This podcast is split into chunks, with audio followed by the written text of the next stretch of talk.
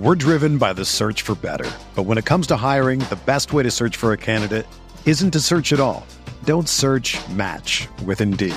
Indeed is your matching and hiring platform with over 350 million global monthly visitors, according to Indeed data, and a matching engine that helps you find quality candidates fast.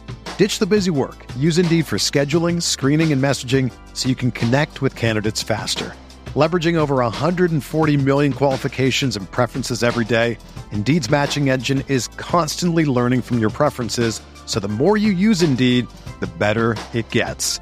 Join more than 3.5 million businesses worldwide that use Indeed to hire great talent fast. And listeners of this show will get a $75 sponsored job credit to get your jobs more visibility at Indeed.com slash BlueWire.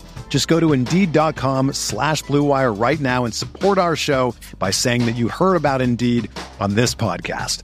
That's Indeed.com slash BlueWire. Terms and conditions apply. Need to hire? You need Indeed.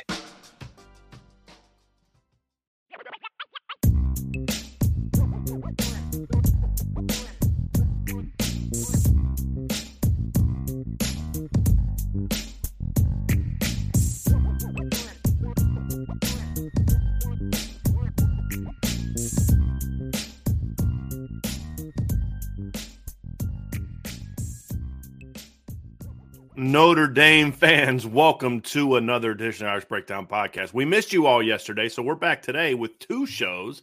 The first show is going to be about the Notre Dame wide receivers and tight ends heading into spring ball. Tonight, Ryan, we're going to watch some film. And if that dude looks familiar but doesn't look like you were expecting to see, obviously that's not Vince. That is Ryan Roberts, our director of recruiting at uh, Irish Breakdown. Vince D'Addario got booted out of his uh, his dungeon. He's uh, on a work release program from his cell at uh, at his high school and so he, we just he couldn't just kind of being funny, but uh, basically where he was today, this his connection wasn't good, and so we just couldn't get it going. Uh, so Vince is producing today, and you guys are stuck with me and Ryan. So Vince will hopefully be back tomorrow. I think he said he should be back and good to go tomorrow. So we'll have plenty to talk about tomorrow. So Ryan's going to join us today to talk receivers and tight ends. And Ryan, I think the thing for me, there's a lot of new at Notre Dame right now. I mean, when it comes to this position group, you've got, you know, two new position coaches and Gerad Parker tight ends and Chansi Stuckey at wide receivers. You've lost, you know, another, you've lost it. You're going to have to replace your leading pass catcher at wide receiver for, I believe this is going to be the fifth straight season, right? So 18, 19, 20, 21, and now 22. They've lost their, their top pass catcher at wide receiver from the previous season.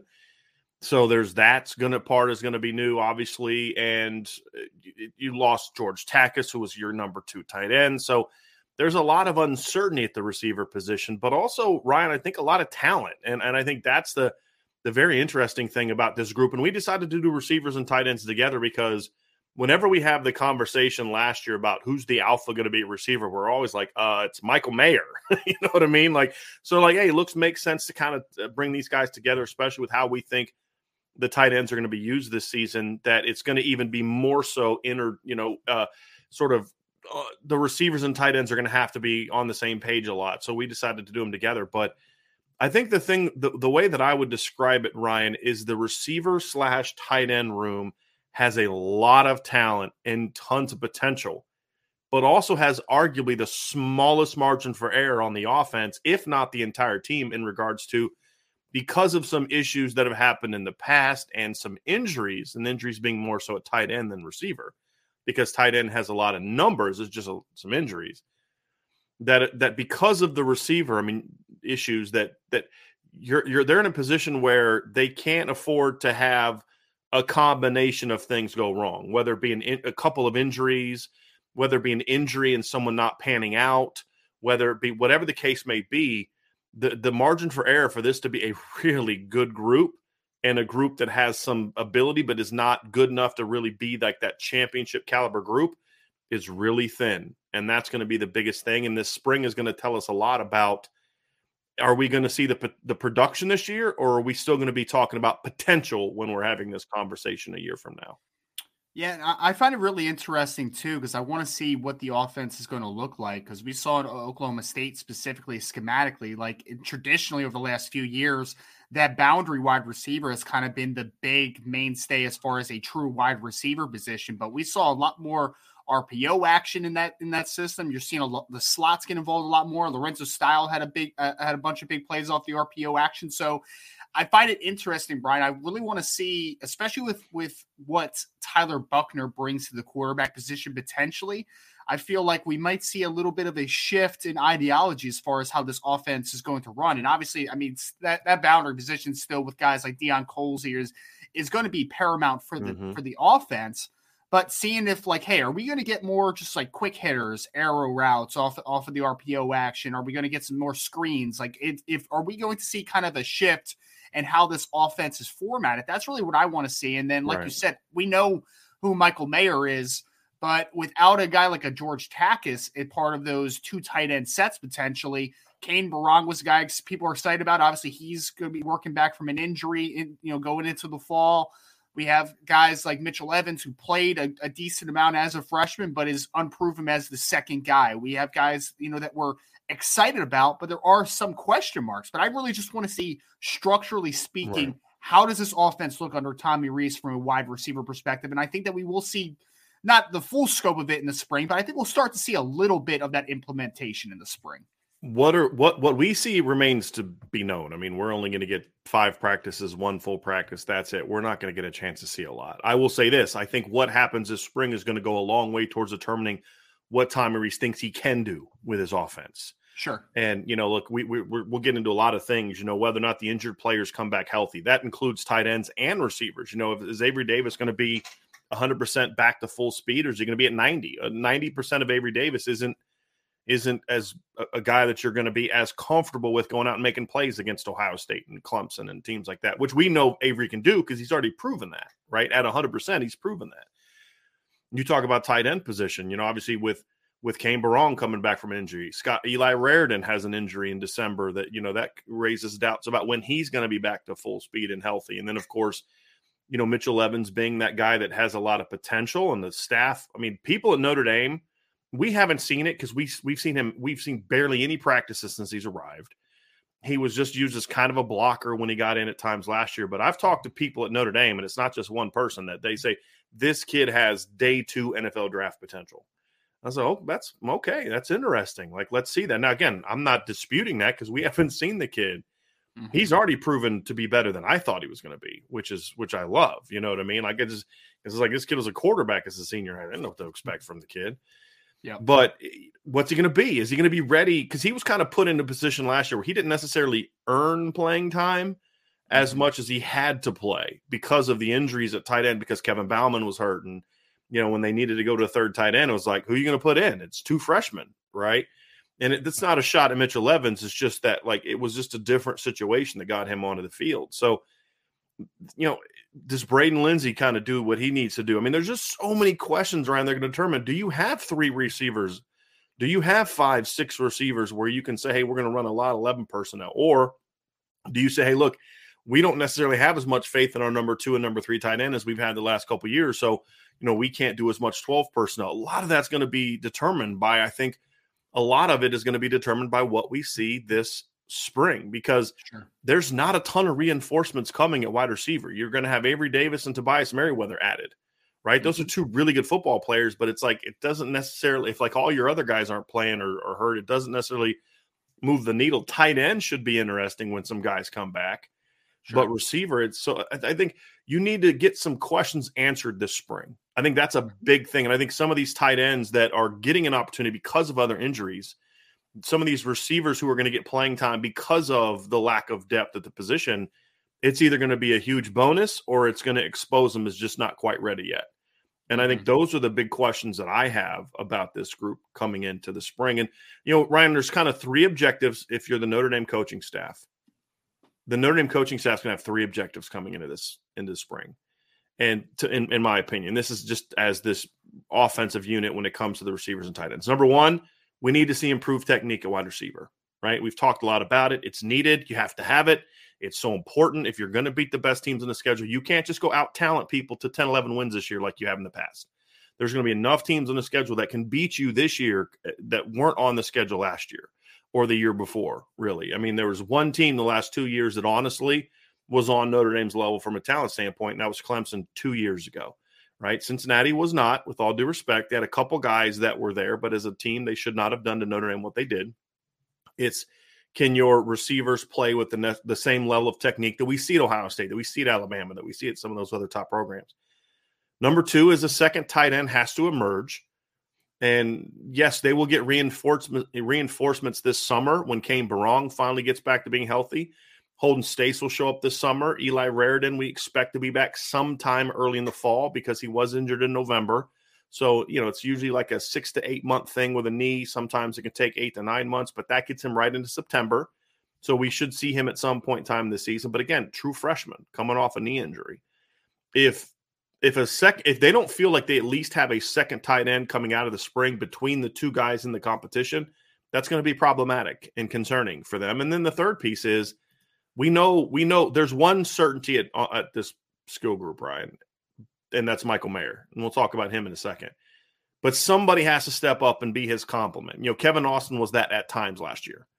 They need someone that can kind of step up and say, hey, look, you can't just worry about taking Michael Mayer out of the game right? You're gonna have to worry about me because I'm gonna tell you something right now. Ohio State, their game plan in the opener is going to be 87's not beating us because nobody else on that offense is proven. 87 is a dude. We're going to make sure he doesn't beat us. So mm-hmm. right away, this group and the running back group is going to get put to the test and say, Ohio State's going to dare you to beat them. They're going to dare you to beat them. Go make them pay for it because they're not going to let 87 beat them. And if they do let 87 beat them, then they're coached even worse than they've been in the last few years, which is not a good sign because they have not been coached well on defense since Jeff Hafley left. So somebody's gonna have to step up, and ideally, more somebodies. And that's the other thing is like you want more somebodies to kind of step up, but you need at least one guy, I think, to step up and say, "Hey, look, teams have to game plan for that guy every game." I think there's a lot of candidates, Ryan, but somebody has to do mm-hmm. it. So those are sort of the three objectives that we have that Notre Dame has coming into hopefully that they need to meet during the spring, coming out of the spring, heading into the summer. We're driven by the search for better. But when it comes to hiring, the best way to search for a candidate isn't to search at all. Don't search match with Indeed. Indeed is your matching and hiring platform with over 350 million global monthly visitors, according to Indeed data, and a matching engine that helps you find quality candidates fast. Ditch the busy work. Use Indeed for scheduling, screening, and messaging so you can connect with candidates faster. Leveraging over 140 million qualifications and preferences every day, Indeed's matching engine is constantly learning from your preferences, so the more you use Indeed, the better it gets. Join more than 3.5 million businesses worldwide that use Indeed to hire great talent fast. And listeners of this show will get a $75 sponsored job credit to get your jobs more visibility at Indeed.com slash BlueWire. Just go to Indeed.com slash BlueWire right now and support our show by saying that you heard about Indeed on this podcast. That's Indeed.com slash BlueWire. Terms and conditions apply. Need to hire? You need Indeed. Whether you're a world class athlete or a podcaster like me, we all understand the importance of mental and physical well being and proper recovery for top notch performance. That's why I'm excited that Unifyd Healing is sponsoring podcasts on the Blue Wire Network. Unifyd Healing is a new and super innovative global network of wellness centers powered by Energy Enhancement System, or EE System. If you haven't heard of the EE System yet, then you'll want to listen up. This technology promotes wellness, deep relaxation, purification, and rejuvenation. Wherever you are across the globe, access to a center is easy and affordable. Interested in experiencing the EE System technology for yourself? Go to unifydhealing.com slash bluewire to learn more and find a center near you. That's unifyd, U-N-I-F-Y-D, healing.com slash bluewire. No material or testimonials on the Unifyd Healing website are intended to be viewed as medical advice or a substitute for professional medical advice, diagnosis, or treatment. Always seek the advice of your physician or other qualified healthcare provider with any questions you may have regarding a medical condition or treatment and before undertaking a new healthcare regimen, including EE system. Yeah, I think it's paramount for two different ways as far as the Michael Mayer usage, right? Like you said early on, they're going to be like, we have like that's the guy you have to stop. All American tight end, future first round first round pick, 6'5, 250 plus. Like you have to stop that dude. But then after that, not only do you need someone to take the pressure off of him, if you're able to get that much pressure onto yourself now, where like you might be the guy, like if Lorenzo mm-hmm. Styles is now on his course to like let's say a thousand yard receiving season. Then all of a sudden, Michael Mayer is the guy that's getting one on one situations. Right. Like you have to force teams into bad situations, right. right? And I'm really interested to see Mitchell Evans, like you said. Just I, I, don't know why when you were describing that, you know, they were higher on him, day two type of player. I just started thinking like, is this like a Troy Niklas thing about to happen right now, man? Is he is he about to take like that extension to being mm-hmm. a player where you're just kind of like, you know, oh, kind of, you know, a, a, nice player, more of an athlete type type, but then he takes a step to, forward to that type of level, which would be interesting. But the wide receiver unit, man, I, I like I I said a lot of very talented football players. Lorenzo Styles, everybody knows how big of a fan I am of him. Braden Lenzy could do some stuff after the catch that I think is going to be explosive, and I think you can use him in a lot of different ways. Expecting a big break, breakout for Deion Colzie. I think if it's the ideal situation, Brian, like you said, you leave spring, and you and like you said, you don't need. Well, let me rephrase. If eh, eh, you're getting Avery Davis back in the fall, right? In theory, you're going to get Tobias Merriweather to come in. If your t- if your unit though in the spring takes the next step going into the summer, and they are some dudes in there that you can depend on, then hey, getting Avery Davis back and getting Tobias Merriweather, that becomes icing on the cake rather than a necessity. Like, I don't want those guys to be necessities. I want them to be, wow, now we get to add in even more talent. That's for me what needs to be the next step at wide receiver, especially with a first year starting quarterback, because there's going to be some moments where he's going to make some bad decisions. He's going to put the ball in some bad spots, but you need the wide receivers to be able to be those playmakers where you take some of the pressure off of a young quarterback. You need that step, in my opinion. Yeah, you, and we, we could talk about like how the running backs can help and things like that. But at the end of the day, the running backs can only do so much in the pass game to take pressure. I mean, you use them more of a if you're going to do this, we're going to hurt you because we're going to run this screen because you're double teaming him, and you only have a so many of those bullets that you can use against a top team, against an Ohio State, against a Clemson, against an Oklahoma, Georgia, and Alabama, teams like that, right? It has to be perimeter players, and it doesn't have to be the one thing I want to be clear to me, it doesn't have to be a guy that's like, you know, a Will Fuller, a 70 catch, a thousand yard guy. It doesn't necessarily have to be that. It can be multiple guys that can do damage. And the reason I say that is because in that case, it can be maybe a different guy each week. The way that this team is defending us is going to set up a big week for Lorenzo Styles or Braden Lenzy or Deion Colzie or Avery Davis. And then how the next week, how a team is defending you it, it allows you to do you know get some matchups with another player.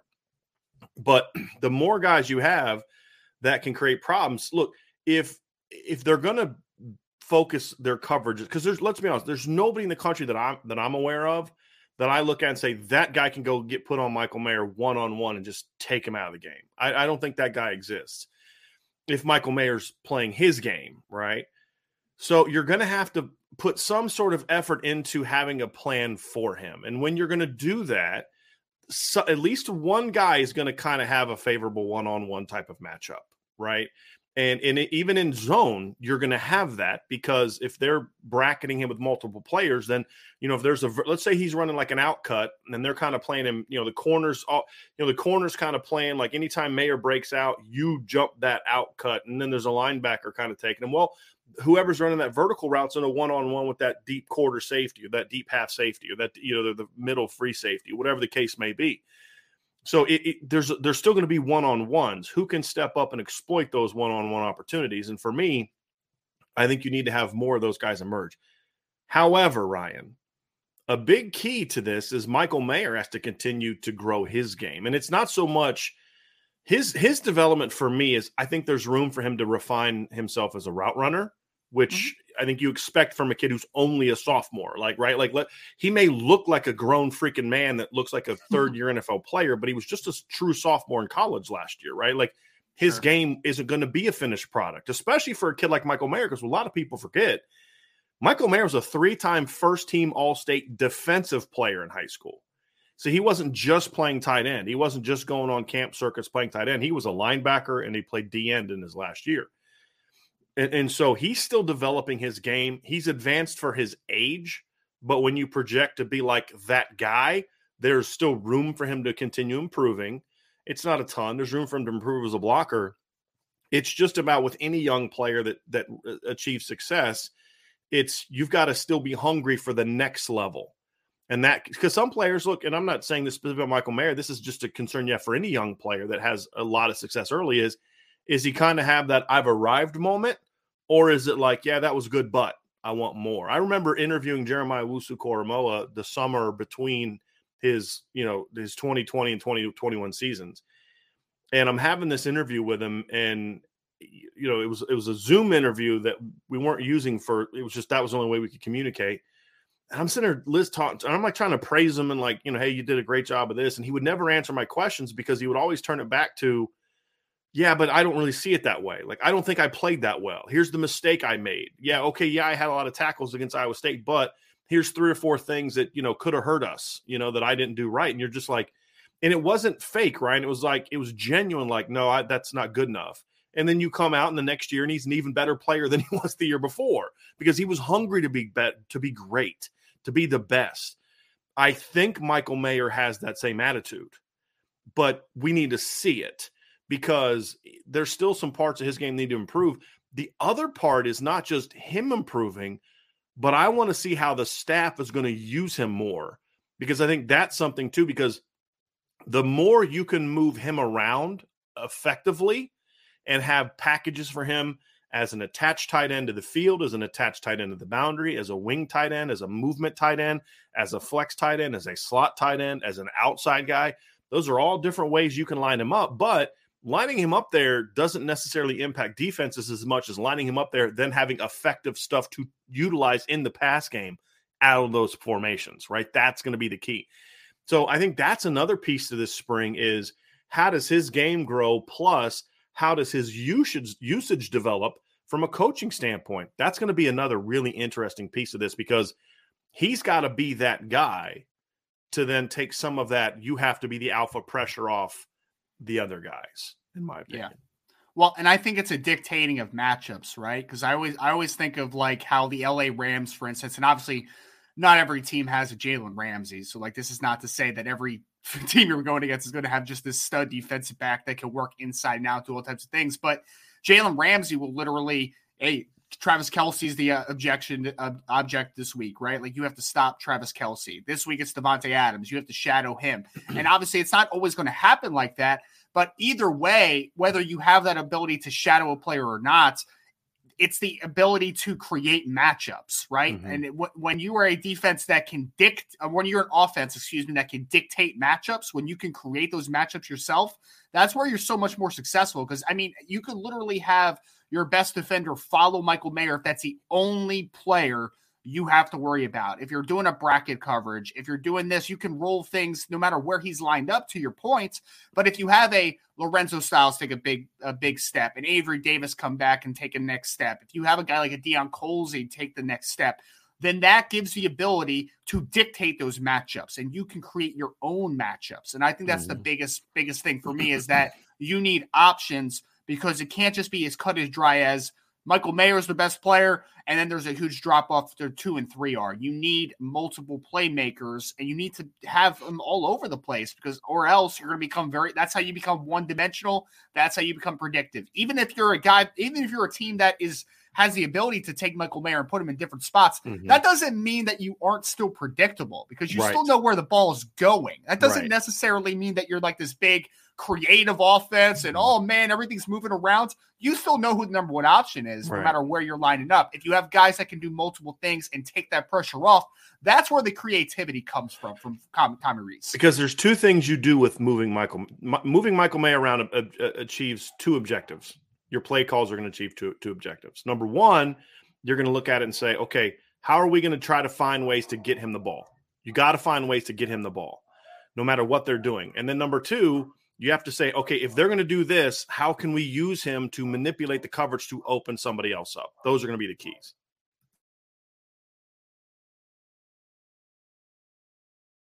Thoughts on that, Ryan? I got to go shut up my dogs. Sorry. no, you're fine.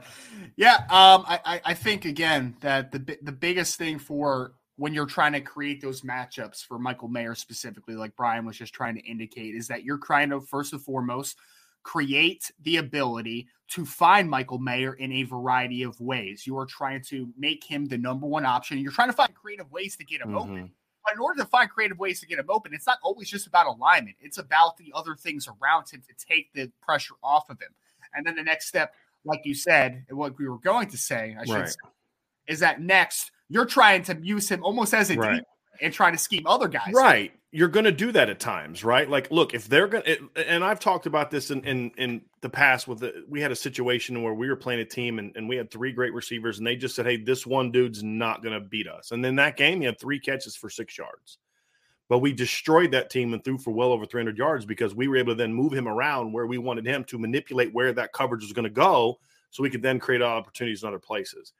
And I think that's where you're going to see a lot of the the really exciting stuff from Tommy Rees. Is not just, oh, look at how well he did a good job of getting Michael Mayer open. That's going to be important, right? Like that's a very important thing. You can't use the excuse of, well, they just, you know, and Brian Kelly would do this, right? Well, they just took so and so out of the game. Well, F that. You got to figure out ways to get him going, right? You got to find out Mhm. ways to say, okay, fine, then we're going to run a screen to him or we're going to do something to him to try to take advantage of that. You've got to get him the ball. But Sure. you also can't be so driven to force feeding him the ball that you then miss out on the opportunities to take advantage of what they're doing to him, which is, hey, look, I know that the way that they're looking at him, if we run him on a post route or run him right down the middle of the field from a Mhm. slot formation, they are going to send both safeties on him. So here's what we're going to do out of that. Or if he's in a if he's in this alignment and he runs a drag route, they're going to have like three guys basically eyeing him, so we can do some other things to manipulate that. We can maybe do like a throwback or something like that. Like you know, hey, run Michael Mayer on a drag route, so that backside linebacker kind of runs with him. They kind of lose our running back, who we're going to put to the right. Okay, Right. and because they once like so it's like this. I have my tight end to the left and my running back to my right. Okay, and I know that that backside linebacker, when if the back is over here and we run the tight end on a cross, that guy's going to be keying on Mayer the whole time. If we have back and tight into the same side, that guy's going to have to also see my back. So what you do is you put your back opposite. He steps up and then slips out the backside, right? And now mm-hmm. he's open, right? Those are the kind of things you need to be able to evaluate on film of how they play it, so that if we use Mayer here.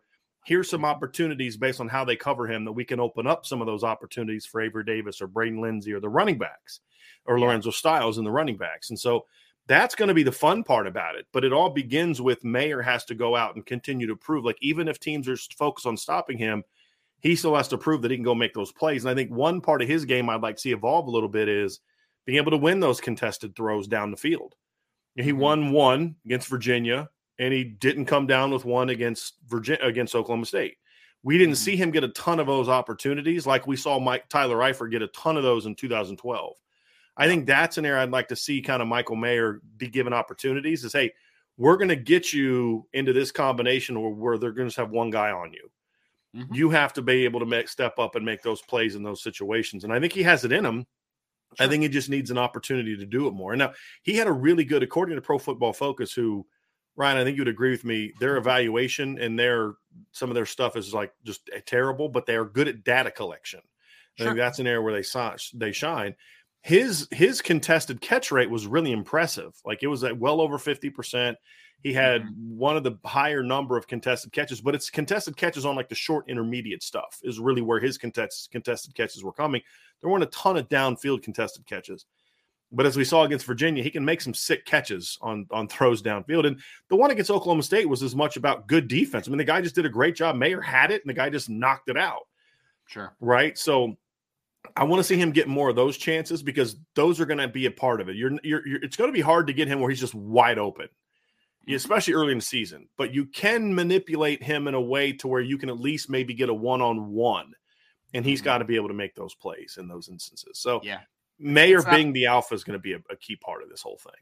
Yeah, it's not all. It's not all going to be like that. What was that Florida State play, right, where he just leaked out wide open, Yeah. nobody covered him. Just like- blown coverage. Yeah, like Yeah, was first drive of the game. He runs a corner route and like nobody covers him, and it's like that may happen. That see that'll happen against like bad teams, right? You can't anticipate that happening against Ohio State or Clemson or Georgia or Alabama. It's that you got to earn it. Yeah. Now, if those teams make mistakes, you make them pay, and that's the Mhm. thing we did see with Michael Mayer and and this offense last year's. Tommy Rees did as good of a job as I've seen of an offensive coordinator in a long time. Of if you're going to make a mistake, whether it be not so an execution standpoint, because you can't always predict that, but if you're going to make a mistake from a an execution standpoint or a game plan standpoint or a matchup standpoint, I'm going to find it and I'm going to go at it. And he did a really nice job with that last year. And I'm and I'm looking forward to seeing what he can do now in year two uh, or year three as a coordinator with, I believe, his fastest group yet. And that, that's yeah. the thing. I think this is going to be his most explosive group of play, pass catchers that he's had, that Notre Dame has had since 2015 uh, in mm-hmm. the starting lineup. And I would argue there's more depth of those kind of guys in this group. Yeah. And we I, saw what that 2015 offense could do with all that speed. Absolutely. And I, I think the thing that really excites me too, Brian, just to kind of have a final word on Michael Mayer for a second, is that, like you said, it's not perfect right now. It's absolutely not. Like the route running can improve, but then you still mm-hmm. see some plays, man, where he just snaps it off and you're like, yeah. oh, it's okay. there. Yes. oh, it's, it's there. absolutely there. Yeah, yeah. It's there. I mean, I've seen him win. I mean, there's there's three ways, in my opinion, to win as a separator. Right, one is as a route runner, which you see the snap and you see the instant separation there. One is just as an athlete, being able to mm-hmm. run past guys or just you know quickness out, whatever out of the stem. That stuff can be more natural than it is a separation because of a route runner. The, the, we've seen Michael Mayer do that plenty of times. Number three is the one that you just illustrated being able to elevate and win at the catch point, that is a form of separation. That is absolutely a form of separation. And I think people just kind of think like, wow, oh, he uncovered deep. That's the only way you separate. Nope, that's not right. the only way you separate. There's multiple ways. If we get a more consistent approach from Michael Mayer to win in all 3 mm-hmm. ways there in all multiple right. levels, then you're talking about, hey, you have – Braden Lenzy, who can absolutely fly and will take advantage mm-hmm. of one-on-one matchups, who's shown the ability to uncover deep, just needs to mm-hmm. win and you know consistently finish, I should say. Right. Lorenzo Styles has shown the ability to win at multiple levels. There has been the flashes there. It's just now about the consistency factor. And I mean, obviously coaching is a big part of that wide receiver conversation, right? Like it needs to be much more consistent, winning at the line of scrimmage, mm-hmm. winning off of press, creating separation out of your stem. Like there's a lot of things that can that can go to that level, but I do think it all starts with Michael Mayer taking that next step, even though he's already a great football player. But I think it's a compliment to him to say he can get even better, which is fantastic.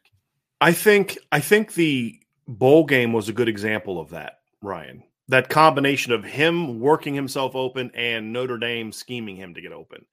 Because Oklahoma State's game plan was 87's not going to beat us. I mean, they tried their best to make sure he didn't beat them. And that's partly why Notre Dame had three other guys go over 100 yards in that game. You know, Tyree went over 50, 100 yards. Kevin Austin went over 100 yards and Lorenzo Styles went over 100 yards. But Michael Mayer still had seven catches for like 76 yards and two touchdowns. He still made his presence felt and it was it was the combination of those two things. It was you you were able to scheme him into a couple situations where you could get him in one on ones, but then in those one on ones, for example, the the first touchdown, the drag route, he just outran the guy. I mean, he just he stemmed him up and then snapped it across, which is part route running, but then just outran the guy.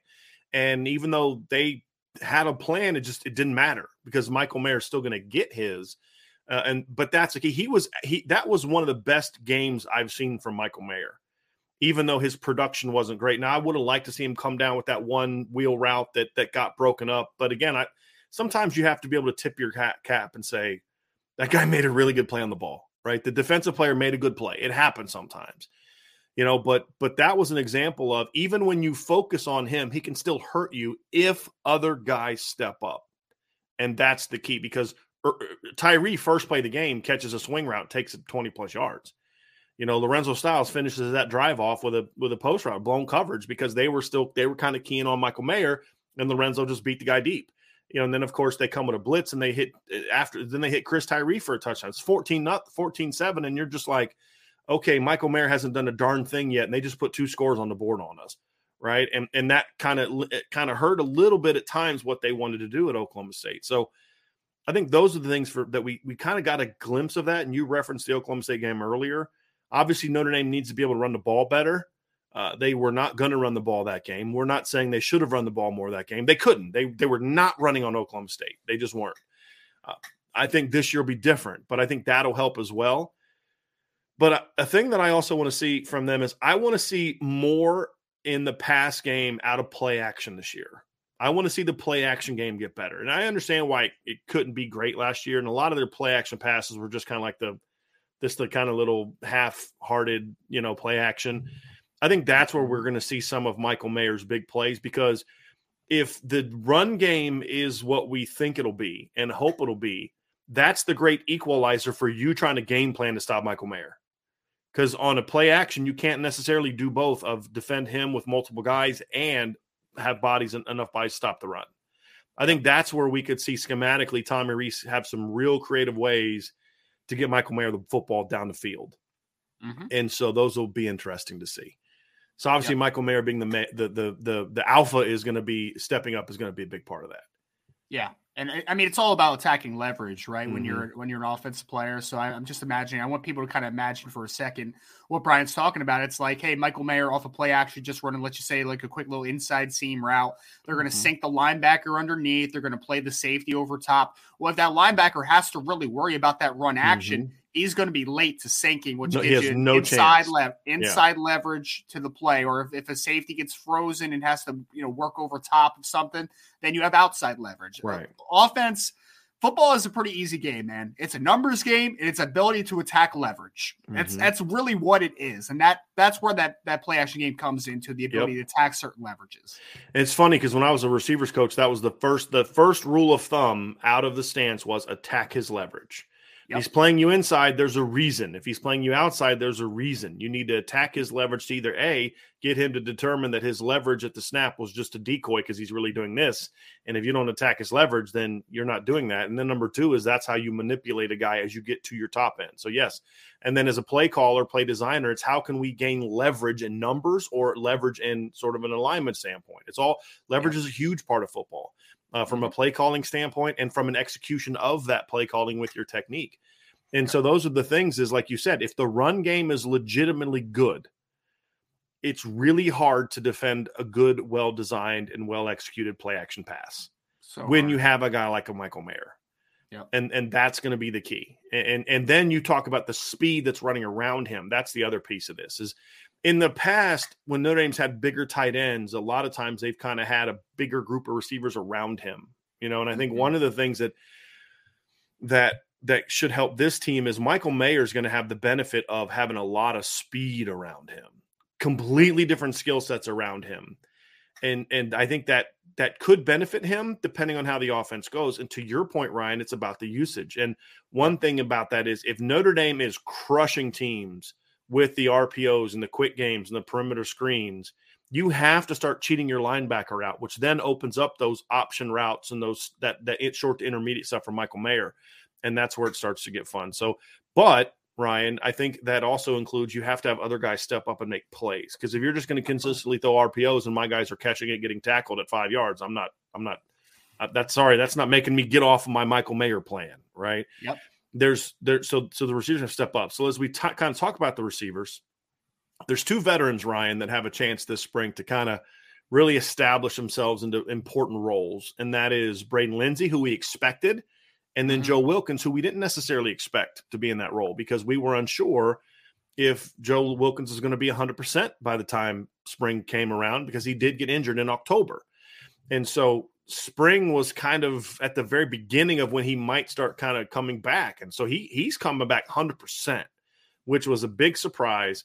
So to me those two guys and we'll get into the young guys but those two guys have to step up. This can't be just the sophomores. Those two guys provide some unique things. And and let's begin with braden lenzy mm-hmm. I, I don't know if there's a player on the roster you could make this case mm-hmm. from just a position coach standpoint, his position coach. So, like I've argued that the guy that's going to benefit the most from the from the overall coaching changes is Chris Tyree, not because, but not because of Coach McCullough. And this is no shot at Coach McCullough. It's more about it's because of Harry Hiestand. That's not his position coach.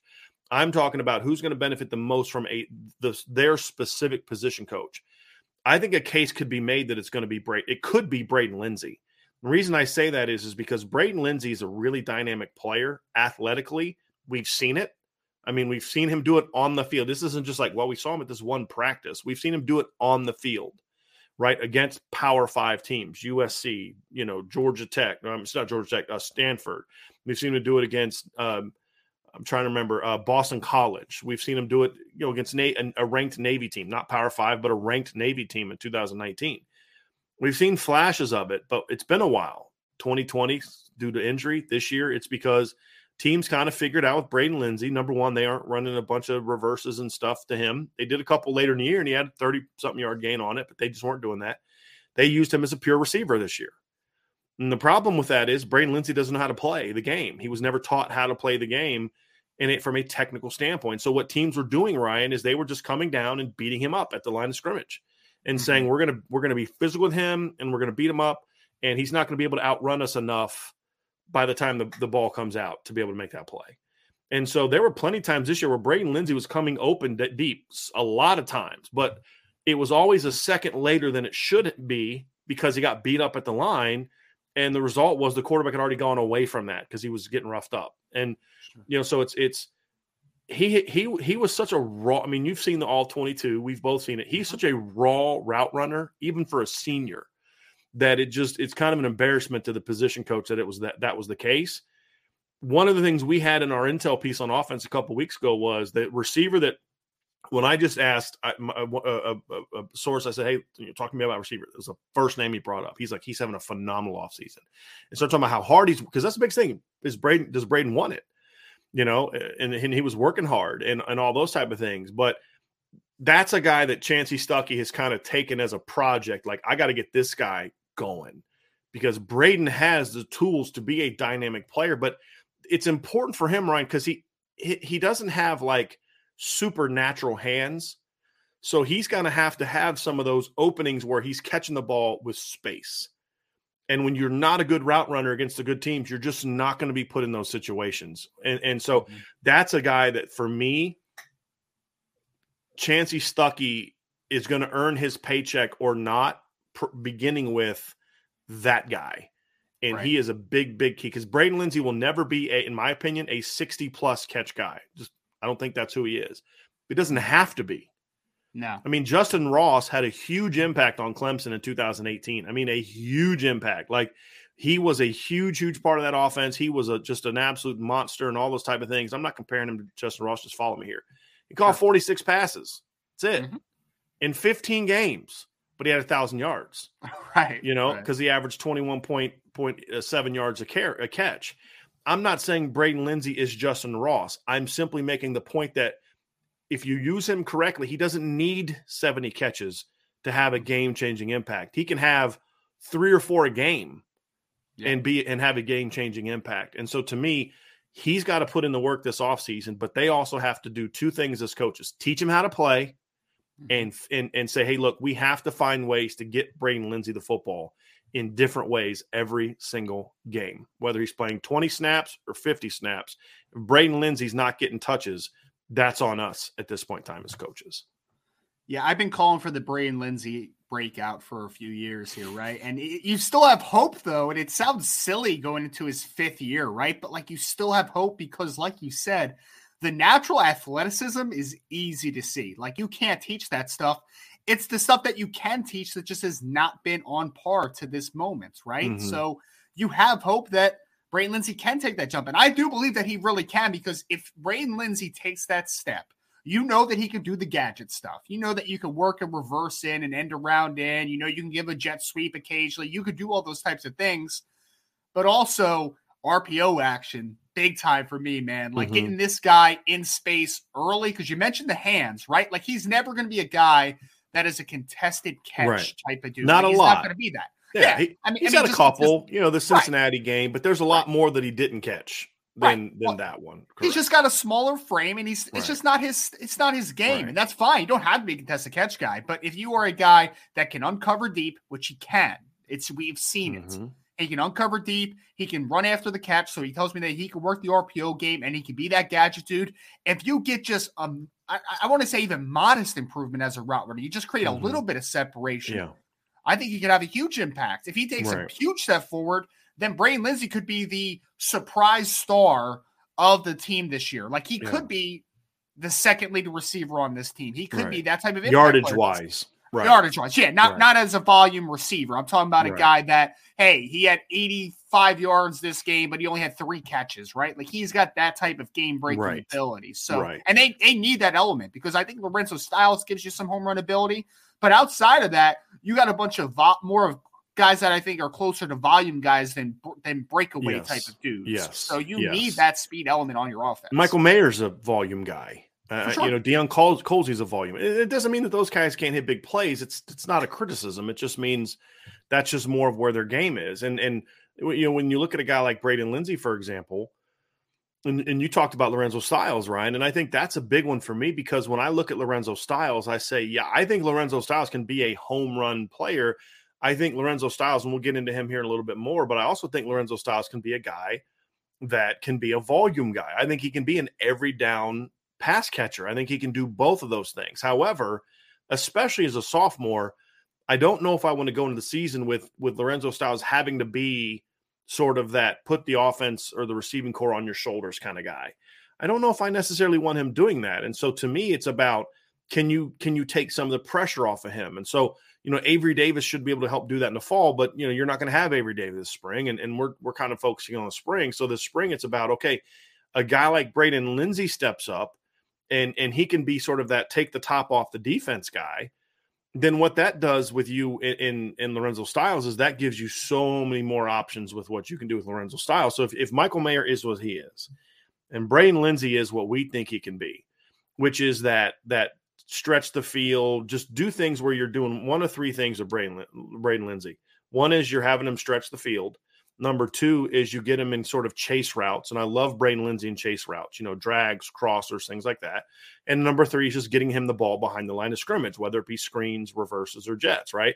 If you're doing those things with Braden Lenzy and he's able to take the top off the defense, then that allows you with Lorenzo Styles. And the, Ryan, the point that I'm making is that Lorenzo Styles can be that stretch the field guy, but he's more of an he's more of a volume guy, in my opinion, that you can do a lot of different things with. And so if Braden can be that that that vertical player that teams have to respect, now all of a sudden you can now utilize Lorenzo's speed on a lot of different things. You can really use him on the crossers, the drags. I think a guy whose game I and I'm not saying he's as good of a player, so just hear me on this, but how you can use him in my opinion is a lot like how Alabama used DeVonta Smith in 2020. Meaning again, not the same player. I'm comparing their usage, meaning DeVonta would play slot, he'd play outside field, he'd play outside boundary. He could stretch the field, but a lot of DeVonta's big plays were on stuff across the field where somebody else was taking the top off and he was coming underneath and on a drag and a deep cross, right?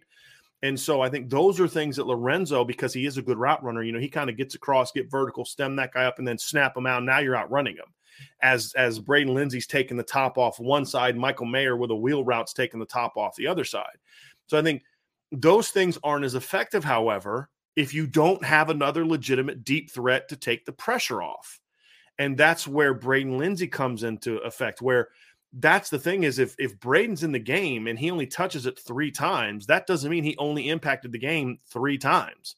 If he if he proves himself to be a legitimate big play guy, now all of a sudden when he does a jet sweep, you're a little bit more nervous about it. When he does run a post route, you got to pay a little bit more attention to it. When you do have him in cover one out there, you may have to think, hey, we may not want to come press here because the last time we pressed him, he beat this guy. And then because like here's the thing: if Braden Lenzy learns how to beat a press, he will crush people.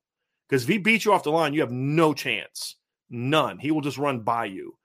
And and it just he didn't know how to beat a press. Just no clue. He would like run around guys. Well, that's you're playing right in the defense's hands. So that's my thing is he can be that guy that even though he's not a volume guy, which we both agree on that, that doesn't mean that you ha- you can't he can't impact the game. And that's where then all of a sudden Lorenzo Styles and Avery Davis and those kind of guys start getting and, and the running backs start getting into more favorable matchups because you can't just double team everybody. You know, and so that's why I think Braden Lenzy having a big season. And again, when I say big season, I'm not talking about volume. I'm not talking about a thousand yards. I'm not talking about 60 touches. I'm not talking about any of that. I'm just saying where his talent finally shows up in in every week, where he's going to make a play or two every week, where it gets to the point where pretty early in the season, like eh, for me, I'm taking a shot to Braden Lenzy early in the game against Ohio State. Because mm-hmm. if he's either open, even if it's an incomplete pass, you have to say, yeah, we're not taking that chance again because next time the quarterback may hit him. You have to alter what you're doing. And now all of a sudden that's where things work out where I want every team and if you hit it, of course, that's a that's a huge one. Right? Because that kind of speed can say defense have to say, yeah, I know this guy isn't a volume guy. He's only on the field half the time because of, you know, the number of reps he gets. But when he's on the field, we got to make sure we account for him because it uh, Braden Lenzy can do with one catch what it's going to take most receivers to do with three or four and and that's that's the key. So again, it just adds to all the different aspects of what it takes to have a great receiving core, not just a great player like a Michael Mayer. So I do think this is a big spring for Braden Lenzy because here's the thing: we are both predicting a breakout, Ryan, and we've done so for a while now.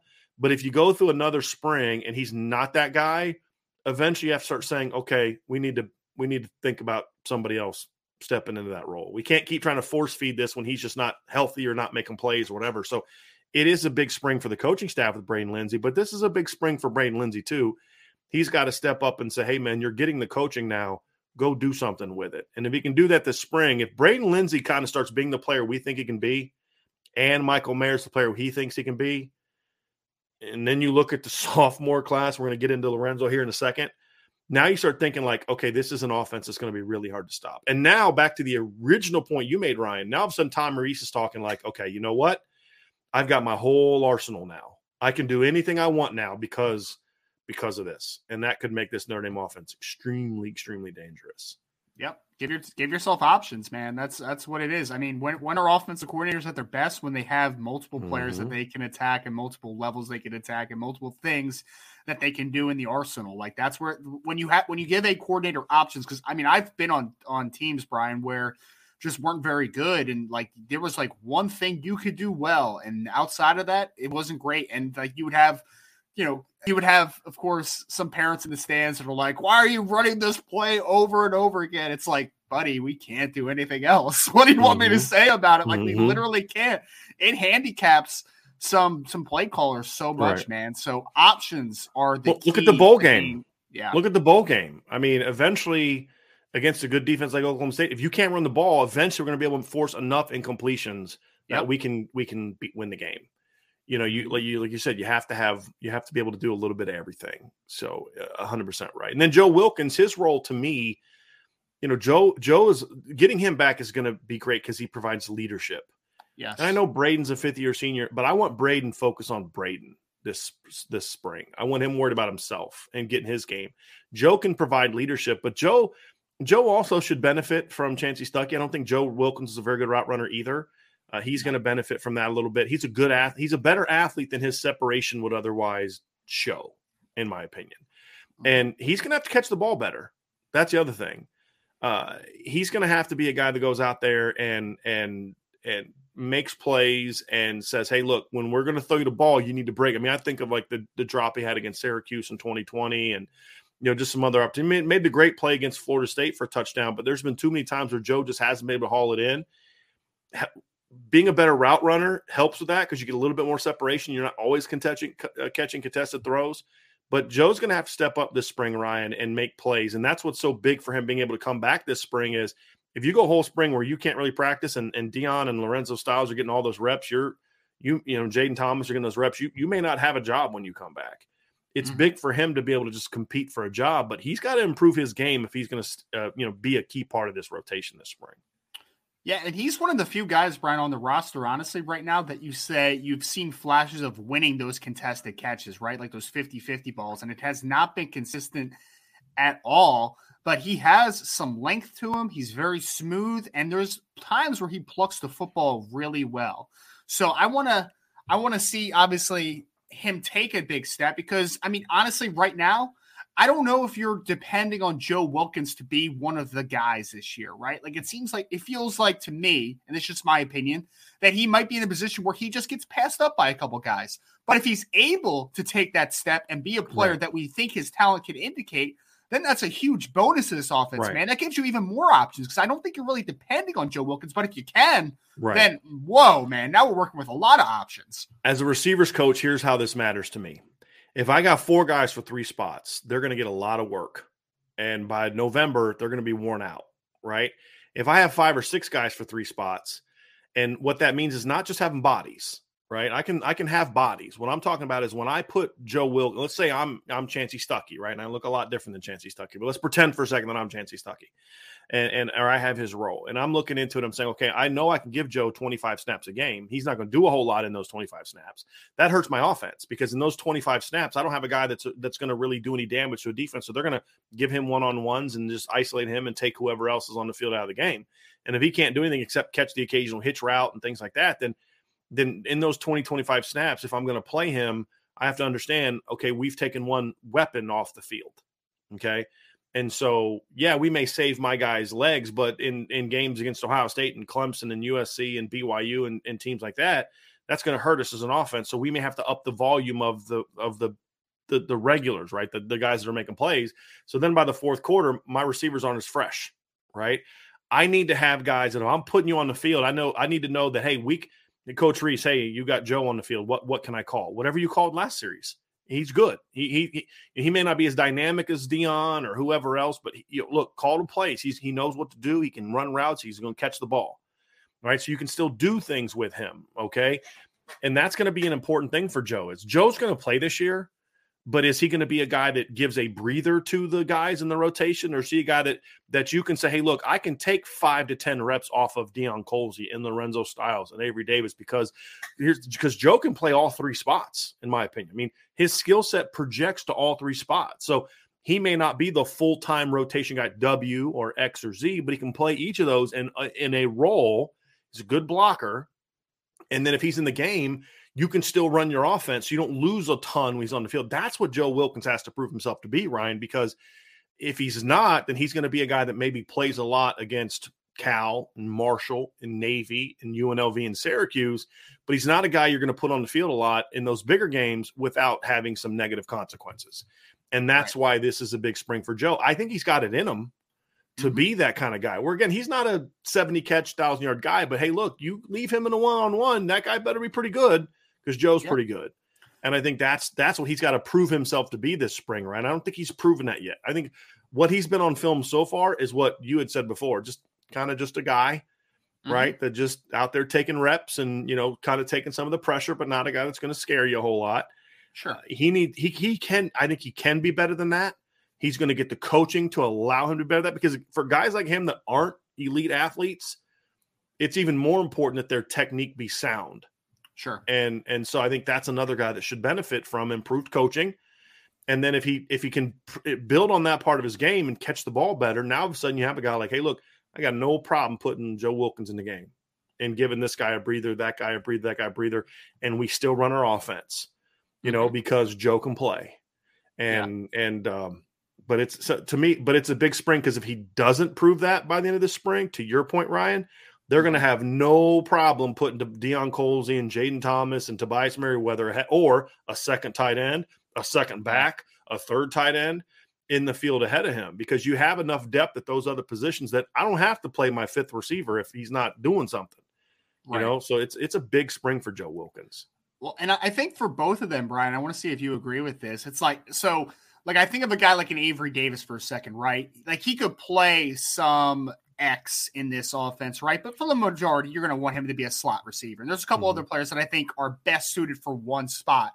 Yeah. I think that Braden Lenzy could play X, he could play in the slot, particularly, right? Like he has some flexibility. You just mentioned Joe Wilkins could play all over the place in theory from a skill set perspective. So, at worst, both these players, in my opinion, could be valuable mm-hmm. assets mm-hmm. in the ability to have different alignment possibilities. You can be a little yeah. more diverse in how you line up. And I mean, if Joe Wilkins ends up being a really darn good backup to three different spots, that's fine. Mm-hmm. That's awesome. Right. But if he takes the next step, then I mean, it's just an right. added bonus, in my opinion. Right. I think he can play all three spots to some degree. I think that Jayden Thomas can play all three spots to some degree. And I think that Lorenzo Styles can play all three spots to some degree. And I think there's value to that. And I think Tobias Merriweather can play both outside spots. I mean, so I think Deion Colzie right now at this stage of his career, I just kind of want him to focus on the W. You know, like I would kind of limit him. Just let's let's get him comfortable there. Then we can right. kind of branch him out to do some different things with him. But a lot of yep. those other guys certainly can do that. Sure. So let's talk sophomores, Ryan. Let's talk about the sophomore mm-hmm. class. Mm-hmm. The reality is, is for everything we just said about Joe Wilkins and Braden Lenzy, and what we'll talk about Avery Davis more this summer when he gets back into the rotation. You know, those guys are all good players. You can have a good receiving core with those. If those three guys are your starters, you're going to have a good receiving core with Michael Mayer. If you include Michael Mayer, you, you can have a good receiving core. But if this is going to be a great receiving core or a, a, a, a receiving core capable of being part of a championship football team, the sophomore class has to emerge. And I, and I think at least two of them do. Now, they don't have to emerge as they're your number one and two receivers, but at least two of them have to be one has to emerge as a guy, and another has to emerge as just what we talked about with Joe Wilkins. You know, Deion doesn't have to play 50 snaps a game if he's not ready yet, but if we're going to put him on the field for 20, looking at it from a coaching staff standpoint, we need to know that he's going to be able to play and help us and make plays and do all those kind of things. And so the sophomore class with those two plus Jayden Thomas – their their development this offseason is really going to determine whether this is a good pass game or a great pass game. I really believe that. And at the and at the top, Ryan, it all starts with Lorenzo Styles. Oh yeah. Yeah, no, and it, it's it's funny, man. This sophomore class, just in general, from a wider scope. I know we're just focusing on wide receivers. It's like sick. this both the short and long term, man, it is a instrumental class potentially, not only for this year, but I mean, looking to mm-hmm. 2023 and and beyond, right? Like it's just so much talent in that class, especially on the offensive side of football. You mentioned Lorenzo Styles. For me, he is I keep picking him as that breakout star, right? And and it's a it's a little bit of a cheating one because we've seen the glimpses, right? Like we've seen mm-hmm. him already have the moments where you're like, yeah, that's big time stuff. But he really does give you that flexibility where he's a matchup dictator, man. Like you put him in the slot, you put him at Z, you put him at X, like it doesn't matter. You can put him a little bit of everywhere and you can create wherever your matchup you feel like if he takes that step. Right, right now, I think we saw last year at worst, he could be a darn good secondary option. But mm-hmm. I think that the ceiling for him is that he could be, when all said and done, the unquestioned number one receiver on this in, on this team right now. He could be. Right. Well, when you look at the bowl game, for example, and the success he had against Oklahoma State, and I just I want to put this in the context of how just how good the receiving corps as a whole played in that game when it came to just production. They had three guys go for 100 yards in that game the entire season, 12 regular season games plus the bowl, the, the Big 12 title game. Oklahoma State allowed one player to go over 100 yards, one all year. Not Mario Williams, none of them. It was one guy from Iowa State. And and Notre Dame had three. Okay. And Lorenzo's had the most the most production. He had eight catches for 136 yards, but he was a complementary weapon in that game. He wasn't the offense wasn't built around him. It was you know, Austin was making his plays and Mayer was getting a lot of the focal point, and they took advantage of Lorenzo with that. And the game was really the ideal uh, shows like what he can be. Like if you're just going to try to keep, treat this kid as a complementary player, he's going to torch you, and that's exactly what he did to Oklahoma State. And you know he can be that kind of guy. And, and to your point about the breakout, I mean, yeah, I mean you could say he had 24 catches for 344 yards, but what we're saying is that a breakout's not 35 catches for 500 yards. A breakout can be similar to what we've seen from past sophomores. I mean, look, Golden Tate went from six catches as a freshman to a thousand yards as a sophomore. Will Fuller did that. You know, we've seen several guys. Equanimeous St. Brown went from one catch as a as a freshman to 50 plus catches for almost a thousand yards as a, as a sophomore. Would have had a thousand if they would have qualified for a bowl game. So we've seen guys do that. Chase Claypool went from five catches to a you know in 2016 uh, to to being a you know 20 plus 400 catch guy the next year as part of an offense that didn't even throw the ball that much in 2017. So we've seen guys kind of like have those breakouts of sophomores, and Lorenzo had way more production as a true freshman than all those guys. And so it's certainly the talent is there, and the way he had finished the season, obviously in the bowl game, was impressive. I think the thing that makes him also special and unique is he's a pure receiver. Like Braden Lenzy's like an athlete, and you know, but Avery Davis is a converted guy that's learning, but Lorenzo is a pure receiver. And what I mean by that is not only can you move him all around, but there's so many different things he can do within the offense. He can stretch the field vertically. He's got really good body control. He's got to learn to, to he's got to get stronger in order to to win some of those contested catches. Uh, we didn't see him get a ton of chances to do that, but he showed like the the wheel route where they kind of back shouldered him against Oklahoma State. I mean, he, I mean, he flipped his hips around. Like I was there, I'm watching this route develop. I, I don't know if the TV because I, I watched actually watched it yesterday. I don't know if the TV copy does justice to how much he had to flip his hips to get back to that football on that particular play.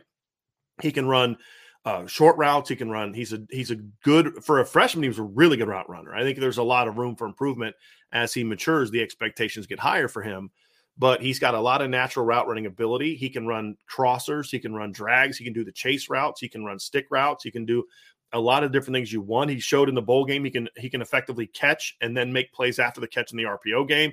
He did that too. Was it was it was it USC or North Carolina? It was North Carolina where he caught just like a little quick screen, made one guy miss, and just ran for a big play. Mm-hmm. Uh, I mm-hmm. believe was against North Carolina, and he showed that again in the bowl game. So he's got. I mean, there's really nothing he can't do, and I think that's what makes him potentially so dangerous because not only can you play him all over, he can run your entire route tree physically and skill set wise. There's nothing you can't say. Well, with him in the game, I'm not sure if we want to do that. There's things you don't necessarily want to ask Braden Lenzy to do. There's things you're not going to ask eh, you know Avery Davis to do. There's things you're not going to want Deion Colzie to do. There's nothing in your offense that I can think of that you can't ask Lorenzo Styles to do in theory based on his skill set. Sure. And that's going to be the thing for me. And that's why I compared him to DeVonta Smith. Again, I'm not comparing him to DeVonta Smith as a player. I'm not saying he's going to have 98 catches for 1,500 yards and win the mm-hmm. Heisman. I'm just saying, like, when you look at a guy like that, that you can plug into all three of your receiver spots and then a guy that can run the like the entire gamut of routes from those spots it makes it really hard for defenses to defend that guy mm-hmm. and that's what i see from lorenzo styles and and even though he's not a real big kid he's a lot stronger than you'd think and that's why i think he can be a really effective uh, one-on-one contested catch guy with more experience and number two why he's so good after the catch because he's not going to just come down by the first guy that you know hits him in the knee you know what I mean? He's a, he's a tough kid too. So this is a guy that if if there's anybody at receiver that I could say who's gonna who has the best chance to become the guy, right? Like mm-hmm. not like the leading receiver of a group of three, but the guy opposite Michael Mayer. Mm-hmm. I mean, he he's the best option for me. And we talked about maybe Deion Colzie could be that guy because of the position he plays, and the W right. in the past has been sort of the volume position. But if they if they run the offense the way that I think and hope they do, we're going to see Lorenzo get some stuff in that spot too. And that's why I think at the end of the day, he's the guy that I that I think has the best chance of really emerging as the guy receiver. And if that happens, it's going to take a lot of pressure off Michael Mayer. It's going to take pressure off Braden Lenzy. It's going to take pressure off Avery Davis, off Deion Colzie, off the run game because he's a guy that I'm really looking forward to seeing in some play action. Because if he gets one on ones and if he can just win at the top end of his route or win at the line, you can't run with him. I mean, yeah. he's he he's surprisingly. I don't. I think his speed is deceptive. I think I think he is a big a home run threat. I don't know if he's four three fast, but I guarantee he's four four fast.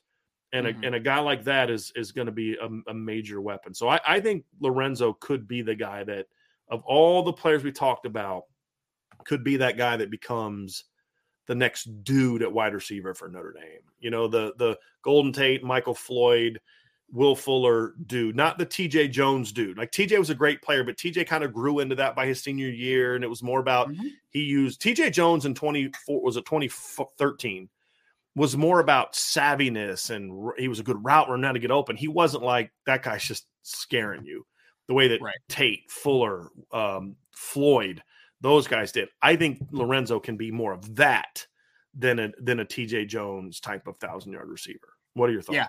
Well, no, no, I, I agree completely. And the, the, guy, the reason that I keep saying I think Styles is going to be that guy is because it, it reminds me similarly, and I'm not comparing them as players because I think they're very different.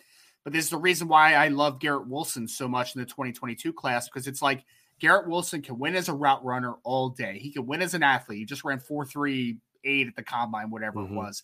He can also win surprisingly well as a catch point guy down yeah. the field. And then he also can win as a YAC receiver. Like when you put all those things together, you literally have a player that can win in every single way and can win at every level of the defense. We're talking about a guy that can un, uh, that can uncover short, intermediate, and deep. And I think that's similarly to how I think of Lorenzo Styles. I think that he can win in every single way, kind of like you illustrated on the football field. And mm-hmm. that guy, for me, if he hits a ceiling, right. that's the best wide receiver potentially because right. there's just there's just not a like it's not a you can't take him out of the game, Ryan. You, you can't. can't. take him out of the game in that regards. If you can play all Go ahead. Yeah. I mean, if you Well, can play no. all those positions and do everything out of it, it, it's it's almost impossible to take him out of the game unless go back to your original point. Unless you have a guy Mhm. like a Jalen Ramsey who can Right. just mirror him wherever he goes, and he's just better than he is. It's Right. really hard to take him out of the game if if he can do those things. Well, and that was my that was the final point I was getting to. It's like, I mean, in theory, you're to like, steal your thunder. No, it was it was a really good segue, honestly, because I was just thinking about different cornerback body types for a second. I'm like, okay, let's pick up, let's put a big long guy on him that beat him up. Well, he's too quick and he's too good of a potentially of a route runner to be that guy because he can just create a separation. Okay, well, let's put a quick twitch guy, and then he doesn't have the length that maybe he can really stick with him as far as at the catch point and down the field tracking the football. So it's really like a double edged sword, man. Like you just can't. There's no way that you're just going to eliminate every part of his game. He can just win in so many different ways. That's why the the if he's a I mean if he's a complementary piece and he hits close to his ceiling with a Michael Mayer, like good luck trying to cover one of those guys one on one because there's going to be a one on one at some point with either Michael Mayer and Lorenzo Styles if he hits his ceiling. And if both those guys are playing to their peaks, good luck to whoever you're giving a one on one matchup to. Another day is here, and you're ready for it. What to wear? Check. Breakfast, lunch, and dinner? Check. Planning for what's next and how to save for it? That's where Bank of America can help. For your financial to dos, Bank of America has experts ready to help get you closer to your goals. Get started at one of our local financial centers or 24-7 in our mobile banking app. Find a location near you at bankofamerica.com slash talk to us. What would you like the power to do? Mobile banking requires downloading the app and is only available for select devices. Message and data rates may apply. Bank of America and a member FDIC.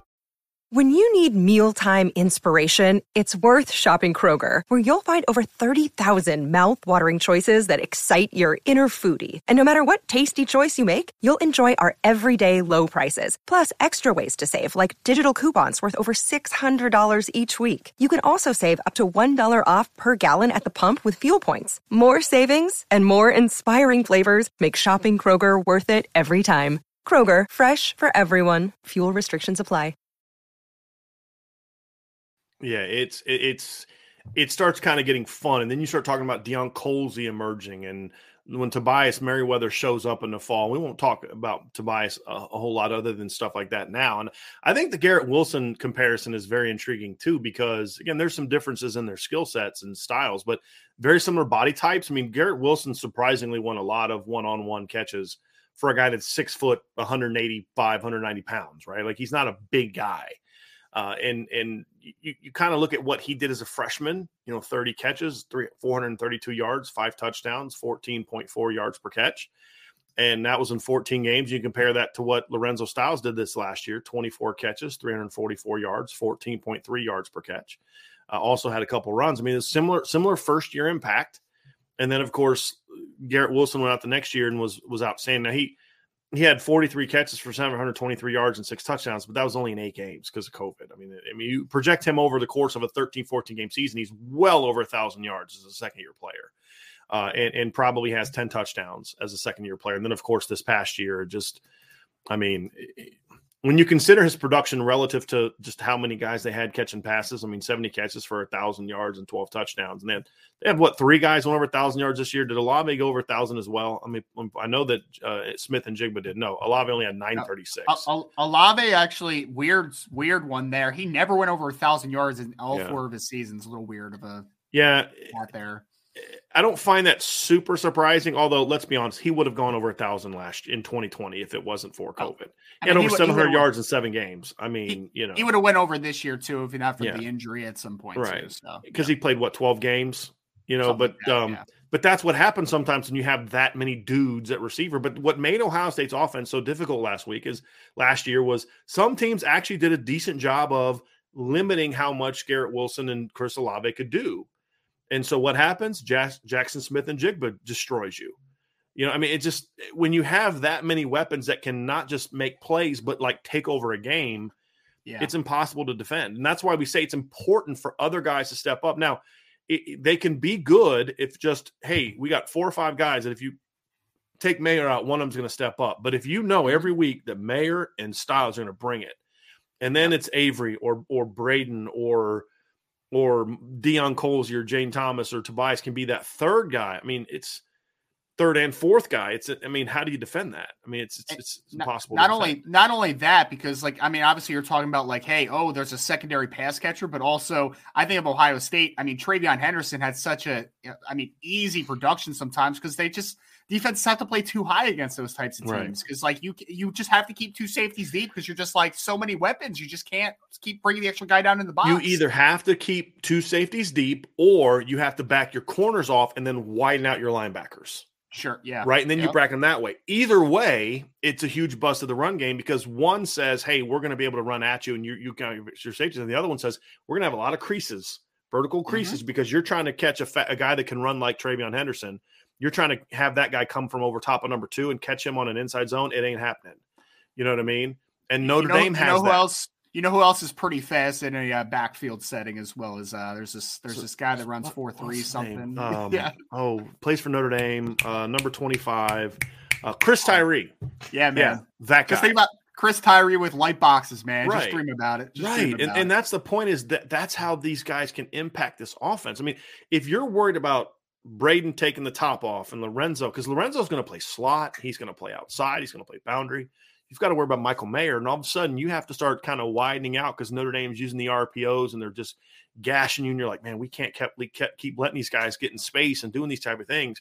All of a sudden, that's the one time Notre Dame either you know runs it inside zone and Chris Tyree creases it, or that time where you know you go 12 personnel and you have your two tight ends backside and they're widened out to the field and they're going to come up and run with your tight ends and so you run that read zone and all of a sudden Tyler Buchner's pulling that thing outside the back door and there's nobody out there you know what I mean? And so that's what that's when I wrote the article the other day. Like speed is not going to be a problem for this Notre Dame offense. If this offense isn't productive, it won't because they don't have enough speed. It'll be because of other reasons. You can't tell me an offense where where Tyler Buchner and Chris Tyree and Braden Lenzy and Lorenzo Styles and Avery Davis. And I know you've heard things, I'm sure you've heard things from draft people about Avery Davis. I mean, he's consistently running in the four fours at Notre Dame mm-hmm. during his, his last few years. Yeah. You know, you're talking about those guys, and we haven't even mentioned like Logan Diggs and Audric Estime. I mean, there's a lot of weapons. So eh, you won't be using the whole G. They just don't have enough speed at Notre Dame. You just that's not an excuse anymore. It's, when, when Lorenzo Styles is not your fastest receiver, when Braden when Avery Davis is not in your top probably two or three of speed, you've got you've got some wheels. Yep. There's no question about it. But guy that I that, that intrigues me the most is Deion Colzie. Mm-hmm. He's super intriguing to me, Ryan, because he used to be where kind of like he was the normal body type at Notre Dame. Now he's the unicorn on this particular roster, just because of some of the weirdness of how recruiting has been. Uh, but this is kind of, I think this is the kind of receiving corps that Chip Long always wanted, and I and I have come to learn that I think Tommy Rees wants too where I've got some length on the outside, but it's mixed up with some other speed. You know, where your tight end is your second big guy, not, you know, not the other way around. That doesn't mean you can't have a big guy as long as he can run. We have those conversations in other other shows about the 2023 recruiting class. But Deion Colzie is is to me the wild card above uh, all wild cards in this offense because I, I'm not expecting him to become the guy this year. You know, I just don't. I mean, he could, and that's why we talked about. Like, you know, he could end up having the second most catches if he emerges as the pure, you know, the sure start in the boundary, just because of the nature of that position. But I'm really curious to see what he can do because if if he can kind of grow into his game and be a legitimate player, you know, like a, a 30 to 40 catch guy, he does he brings some really interesting stuff to the table, Ryan, with that side. I mean, 6'5, 207 uh, he can run well. You know, he's not a burner, but he runs well. You know, you got to start dealing with him now because he steps up this spring. So, of all, I mean, Lorenzo Braden's got to step up, and Lorenzo's got to step up. But the guy that I'm I'm probably most intrigued by, as far as who could have who could have the most unique impact for me, it's it's Deion Colzie because if he can break out in that W spot, Ryan, all of a sudden boy, it, it gets real interesting with all the other stuff we talked about.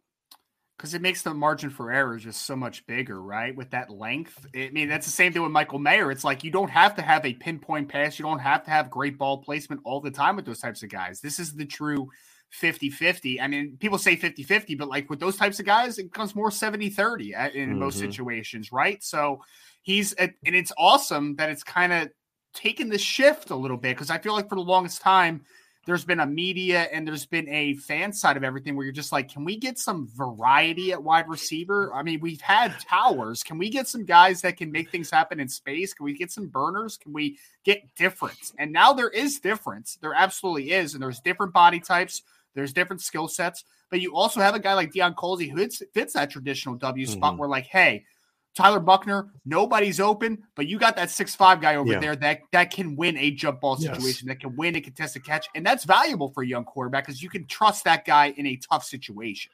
Ryan, there's a, a, theory that young quarterbacks need to learn, and that is if a guy like Deion Colzie only has one guy on him, he's open. I don't care what the separation or lack thereof exists, he's open if it's a, any kind of vertical route, like if he's running a, a, stop route, a hitch route, and the guy's standing, you know, he's, he's, but you said he's always open, right? I mean, there, there needs to be some common sense. If he's running a go route, a post route, a dig route, a drag route, a corner route, and there's just one guy on him, throw the ball up to him. You know what I mean? And to your point, I think you made a great point. So I stole your thunder a minute ago. You just stole mine. I think it's a phenomenal point. He, it, if if teams are focusing on Michael Mayer, Michael Mayer can't be your security blanket your security blanket can't be getting double and triple coverage in zones. You need a, a security blanket that can kind of be like, hey, I know this guy's going to probably be in a one on one and I can throw it up to him. That can be Deion Colzie. If Deion proves himself to be capable of winning those throws, all of a sudden Tyler Buchner knows I got a one on one backside. If they bring pressure, I can just throw a back shoulder to Deion and get out of this thing. And, you know, and he's going to have a chance to make a play where either he catches it or it's out of bounds you know that that's a great security blanket for a young quarterback to have, and, and, on top of some of the other things, the RPO stuff. But if Deion can emerge as, as sort and have sort of the role in this offense, kind of like what like a Javon McKinley had in the 2020 offense, where he's going to stretch the field, even though he's not a burner.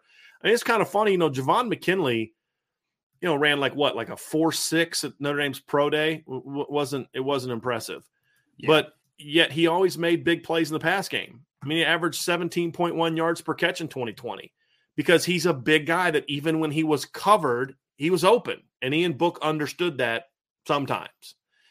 And I think Deion can be a similar type of player. Like, look, I don't care if he's the guy's in his hip pocket. Throw that ball about 10 feet high, throw him an alley oop. And that's, I mean, we talk about basketball and stuff like that. And it, it but it is, he's your alley oop guy. You know, he's the guy running the fast break. You throw it up. Yeah. Maurice Stovall, man. That's yeah. the guy that comes to mind all the time. Yeah. Brady Quinn, oh, you're in trouble. Let's toss that thing up to Maurice Stovall. Yeah. I mean, like... right. And he had that huge wingspan and, and, uh, you know, Deion is a very intriguing player. Uh, you know, I think the, the thing I've been told is, and this was the concern we had coming in out of high school, is he was so much, he, he went to a, pri- a small private school in Georgia and they weren't playing anybody really and and Deion thought he worked hard because he was working, he was pushing himself, but he was just so dominant that it's like, you know, you don't really know how much better you can be. You don't really know how much harder you need to work. Last year was a growing up experience for him in that regard, where it's like you're going against some dudes in practice and you've got some other dudes around you. You've got to really understand what you're capable of from a work volume standpoint. And what my sources have told me is that's really what this offseason has been about for Deion so far is like, hey, you're capable of a lot more, but you got to be willing to put a lot more into it. And he understands that now, which is part of the learning experience for a kid coming from the kind of school he went to. And if he can, if he can kind of now take that next step and say, hey, coach, throw me the ball. I'm going to catch it. I know how to run. I know how to get open and have more confidence because that's the biggest thing Deion was lacking on the field last year. It wasn't – route running and all because I don't care about that. Like I said, he can get away with not being a great route runner at six five with a huge wingspan. What he can't get what he can't get away with is not being confident. And at times Deion did not look confident.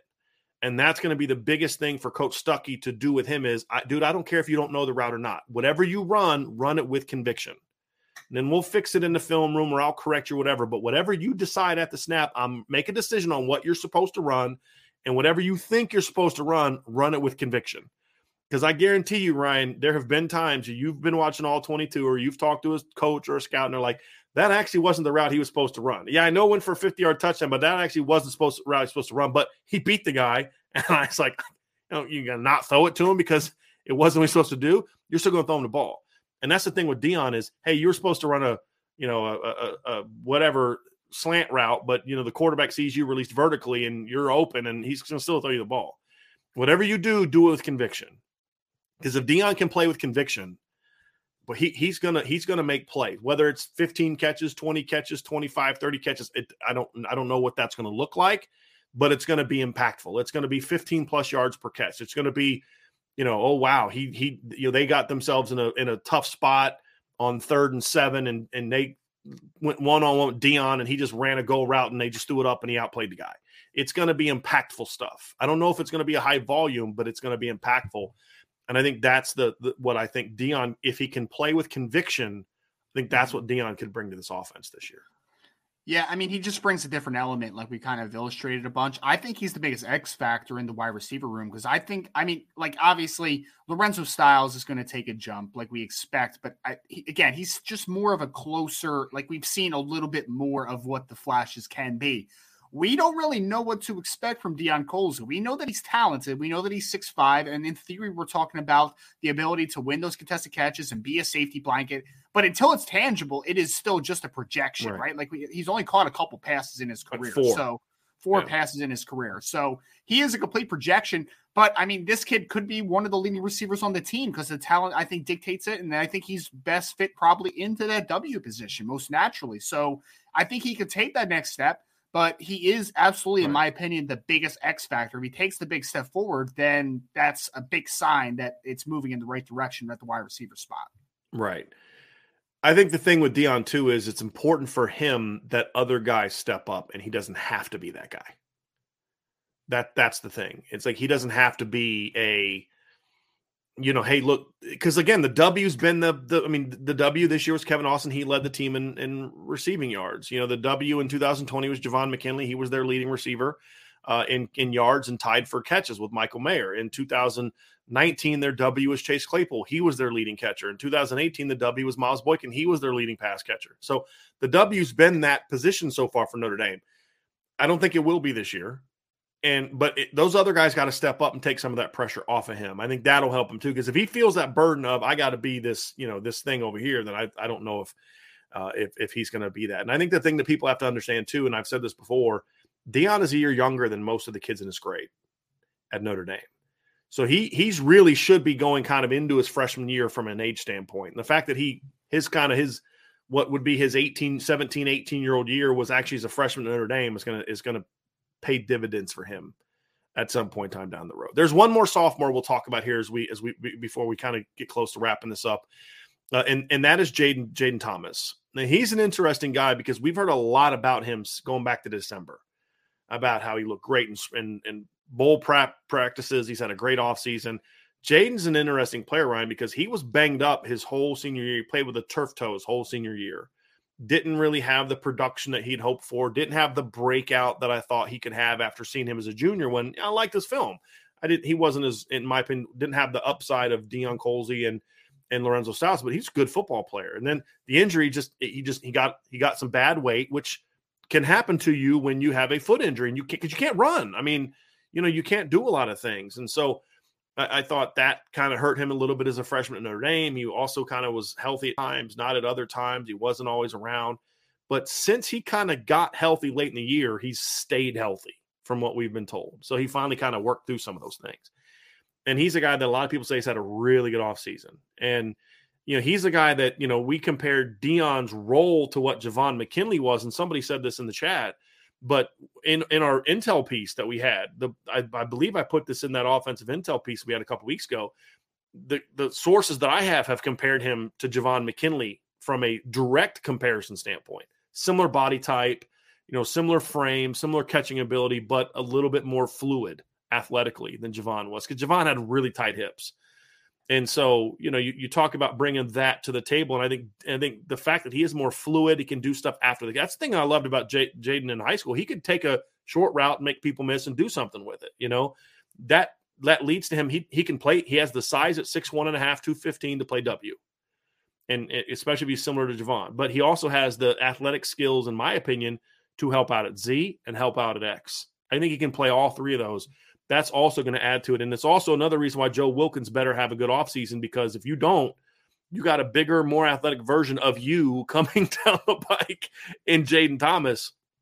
And ideally, you want all of them to step up, right?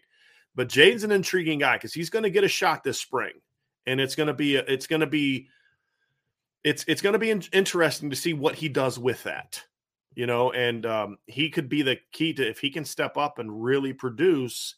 All of a sudden, you're now that's where your depth, like okay, now we've got the depth to where we can sustain an injury if you're Notre Dame. We can sustain, you know, a, a guy not panning out because you've got Lorenzo and Braden and Avery and Joe and Jade now Deion and Jayden and Tobias showing up. Now that's where you like you said, you said it about Deion. I think it's true about Jayden. Those two guys really having good off seasons really widens that margin for error from what it is right now, which is really razor thin. And it, those guys can be really key to that this spring. I think those guys are, are the two of them you're going to look at and say, okay, one of you has to step up, in my mm-hmm. opinion. One of you bigger bodied guys has to step up and and help this this off season. Yeah, I know we're not doing superlatives with it, but I mean Lorenzo would be my breakout player. Mm-hmm. My X factor would be Deion Colzie, and then my I would give Jayden Thomas my I have no idea what you're going to do. Like I have no idea. You could be yeah. just a guy that kind of muddles through a, a, backup role. You could be a guy that ascends and you make everybody look kind of stupid, maybe a little bit. Like, and you could be a a true factor in the passing game. Like it, it, I have no idea the the I think the outcomes for a guy like a Jayden Thomas are so volatile. I could see him being a contributor. I could see him getting lost in the shuffle. I could like I I think there's just an endless amount of possibilities for what he can do, which makes it fun, man. Like I in my opinion, he's the guy that I'm looking forward to most in the spring from a wide receiver perspective because I honestly, Brian, I don't know what to expect from right. him. I've heard great things. I We've seen him, him in zero also. practices at Notre Dame. We've seen him in zero right. games at Notre Dame. I mean, that's, exactly. that's the thing. If Deion's projection, who had four catches last year, you know what right. I mean? Like Jayden is that as well. And that's where, again, that's where Ryan, that margin for error comes in because this is all good and in theory and all, but it, it never goes where everything you need to happen happens. It never works that way ever. Something, somebody's going to get hurt. Somebody's not going to stand. Something's going to happen. Right. But eh, the more of these things that go right, the better. But with these last two, especially, there's just not a lot. There's just not a lot that we can really know and feel confident in to mm-hmm. say, yeah, this guy's going to be able to do A, B, and C. And Jayden, especially because we've never seen him do anything in a Notre Dame uniform except stand on the sidelines. Not not a practice, not anything. Yeah. And that's what makes it tough. Now, hopefully, you'll get a chance to see him in practice on Saturday. Right. And, well, and makes, that'll be, it makes yeah. it fun. It yeah. makes it fun though, because yeah. I mean, I mean, those are always the fun things because it's just like you just don't know what to expect, and he could really right. surprise you. He could not, but like either way, it's you're going to be on the edge of your seat because you're just you just you're interested. You just right. want to know the unknown, right? Like you have right. no idea what to expect with him. And the last thing is that is interesting, and we'll try to just get to a couple questions here because I know Ryan's got some packing to do because he's flying he's flying to South Bend tomorrow. So, uh, but um, the tight end battle is going to be interesting because look, the tight end battle is going to go into the fall because even if somebody emerges this spring, there's going to be Cane Berrong and Holden Staes and Eli Raridon are going to get thrown in that that battle down the road as well. But this is a big spring, and I think it's even more important for Kevin Bauman. I think if Mitchell Evans needs another couple months to develop his body and his game, it's you're going to be a little bit more. Uh, you're going to give him a little bit more rope because he is young. He's just a you know rising sophomore because he is still transitioning into a new position, having been a quarterback in high school, and now he's still learning. And the fact that they love his potential, they're they're going to give him more chances, in my opinion, uh, to make mistakes. If Mitchell Evans outplays Kevin Bauman this off this spring, Kevin Bauman's going to get buried there's only one other. I mean, it's Mayer's a starter. There's only one other guy he's competing against, and that's Mitchell Evans. If Kevin Bauman can't step up this spring and hold off Mitchell uh, Mitchell Evans, then he has no chance to then go into the fall and and hold off Berrong and Staes and Raridon. He's going to be at best a third tight end. So if he wants to have a chance to really seal that number two spot as the older player, this is a huge, huge spring for Kevin Bauman. Yeah, no, and, and I'll be rooting for him, man. He's a New Jersey guy, right? So you gotta you gotta put yeah. that little rooting interest into him. But I mean, he was a really talented player coming out of high school. I mean, like people forget, like Michael Mayer obviously was the dude, but Kevin Bauman mm-hmm. was a very highly regarded yeah. kid as well. It wasn't like he was just like a throw in end of the recruiting right. cycle type of thing. Like he was a substantial recruit as well. And right. he's a talented kid. He has a good frame. I think he's projectable in the run game, he's projectable in the pass game. His thing has just been injuries, right? Like mm-hmm. he just mm-hmm. hasn't been able to get any momentum because he's just been injured a little bit so mm-hmm. far in mm-hmm. his career. So this is a make or break it year for Kevin Bauman. He, I, this is going to be his potential to play a ton, or it's going to be lost in the lost in the shuffle, or maybe he's a transfer candidate. Yeah. Like it, it's going to be either one or one way or the other. I don't see him just being okay with being a, a, backup type because he's a really talented player who I think has the potential to play on the college level. It's just, it, unfortunately, with the circumstances he's been thrown into during his career with the injuries, he just hasn't been able to hold a role in the offense. He hasn't been able to right. gain one, unfortunately, right? Because he's been at a deep, deep depth chart, and that's the challenge now. And that's why it's so important that he takes advantage of this opportunity of only having three tight ends in the spring and say, "Hey, look, you're going to get." I mean, reps aren't going to be an issue for Mitchell Evans and Kevin Bauman this spring. They're not. They're going to get plenty of reps. The question is going to be more about what do you do with those reps. And as you mentioned, it, the funny thing is Kevin Bauman's actually has been a better pass catcher than he has a run blocker so far in his career. That's the thing this spring is he's got to he's got to get a lot better in the run blocking part because if if he's not the better run blocker, then they're just going to put one of the bigger bodied guys in there at the other tight end spot. They're just going to put Mitchell Evans in there and let him continue continue to develop. But that's the he's got to prove himself that hey, you know what, I'm healthy. I'm I've, I'm now a junior. I've got more weight room strength. I'm going to go out and I'm going to, you know, be that number two guy because the the number one, number two, and number three responsibilities for the number two tight end are to block, and pass catching's fourth. I mean, that's just the reality of it. Now, if you're a really good blocker and a pass catcher, they'll use you more as a pass catcher. And one of the concerns with George Takacs, even though I, I was frustrated by it, is the one is he wasn't consistent catching the football in practice. And from what I've heard, I don't think that's going to be an issue with Mitchell Evans or Kevin Bauman. And so I could actually see the number two tight end role maybe even giving us a little bit more production than what we saw from Notre Dame's number two tight ends last year. But a big part of that's going to have to be the spring. They're going to have to, because if, if they don't step up too, not only do they have to worry about losing time to each other, but if they don't have good springs, they're going to lose time to the number two running back, the number three receiver. I mean, that's the other thing, Ryan, is is the number two tight end isn't guaranteed a spot on the field. It's that they've played number two tight ends in recent years because those guys have brought value to what they're doing, right? And George Takacs was a good blocker. He could do what he needed to do as a blocker. You know, Brock Wright blocked. Uh, Tommy Tremble's a great blocker that could also do some other things. So you've got to bring value to be be there.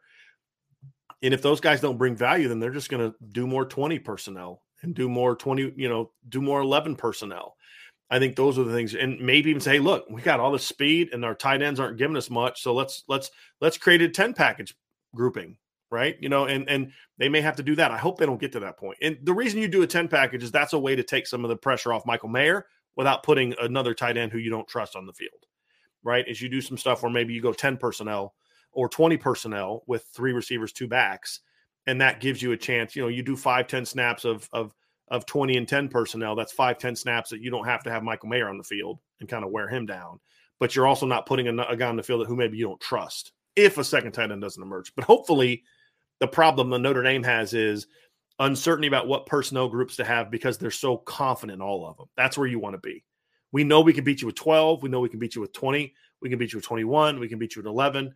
We can beat you with whatever. That's where you want to be. They're not there yet because right now 12 personnel is the to me the bigger question mark one of those mm-hmm. guys has to emerge in this yeah. in this competition. You never want to be predictable offensively. Gives you nope. options. Gives you options. That's right. Keep giving options.